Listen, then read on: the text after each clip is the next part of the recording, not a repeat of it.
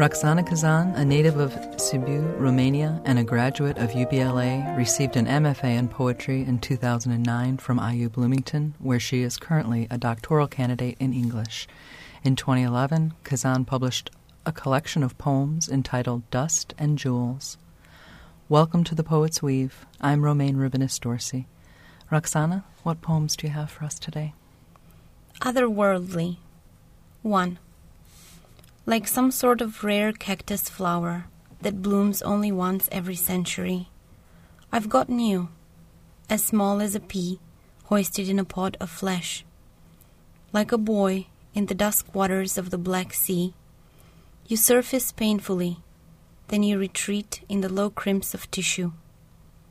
You flow uninhibited on a string of pearly jeans, like geese wasting feathers in flight. You turn your life inside me, regardless of whether I sleep or read a book or meet a friend. You swell, you breathe, you break me down, you churn, swing, teeter. You, patron of my body, you nursing child, fickle under fingertips. 2. My great aunt Vivian could lift three bales of hay in her fork balanced on a rock shoulder. She raised lambs in a village in the forests of the Carpathians. The day she felt you through her peasant blouse, she went home, took all her gold, a pendant from her mother, her fallen dental crown, and sewed it in the hem of an orange pillowcase. I was fifteen when she told me the pillowcase was mine after she wasn't any more. 3. My mother's breasts are love. I search for home nestled in her arms, my forehead in the nook of her neck and shoulder, even when she's not here. There's a whole world of her under my eyelids. We promised her it will all be fine, that we'll turn out nice people. 4. Before bed, I feel you and search to see if you decided to stay. I fit you carefully in the angle between body and bed, my breast below the waterline of covers. I rest my head on an orange pillow and I talk to you. I talk to you. I feel otherworldly. Poem with birds. In the morning, I watch them pecking on the porch, tinkering with black sunflower seeds, with millet and hemp, chirped sounds raising slowly like soap bubbles.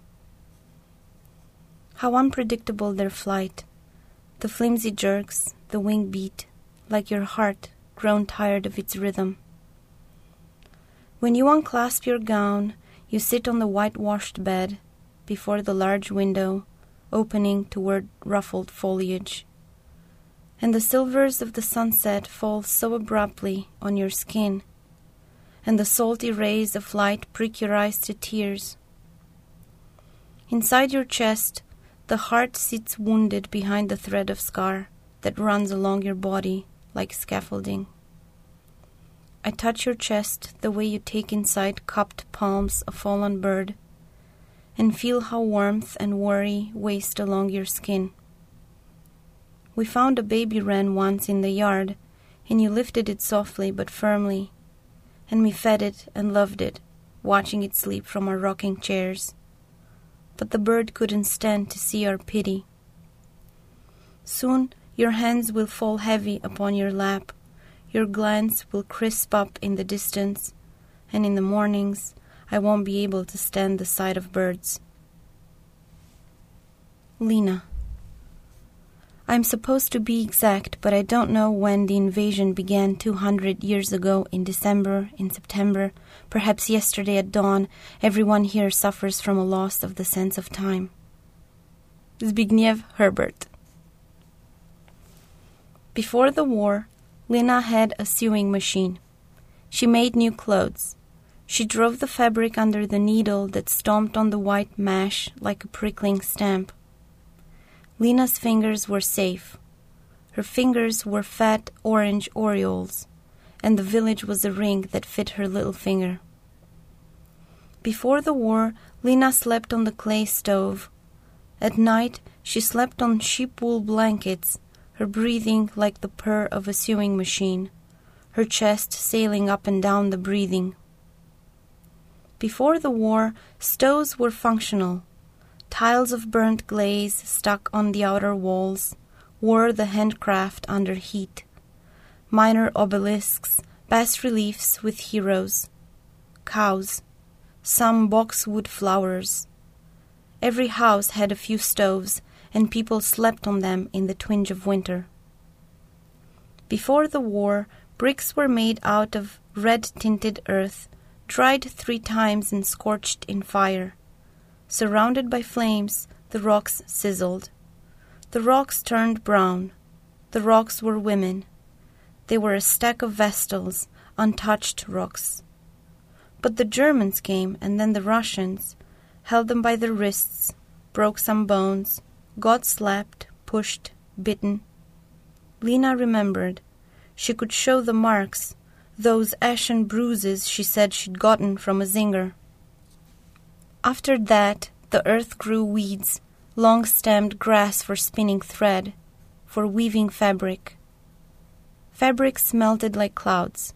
Sewing machines melted like bones, stoves and rocks crushed, but the women left behind in the village were like fireplaces standing upright into the night.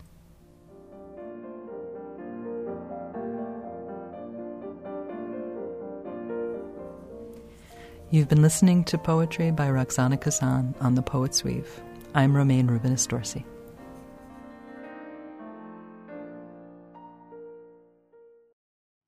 You can visit The Poet's Weave online at wfiu.org slash poetsweave.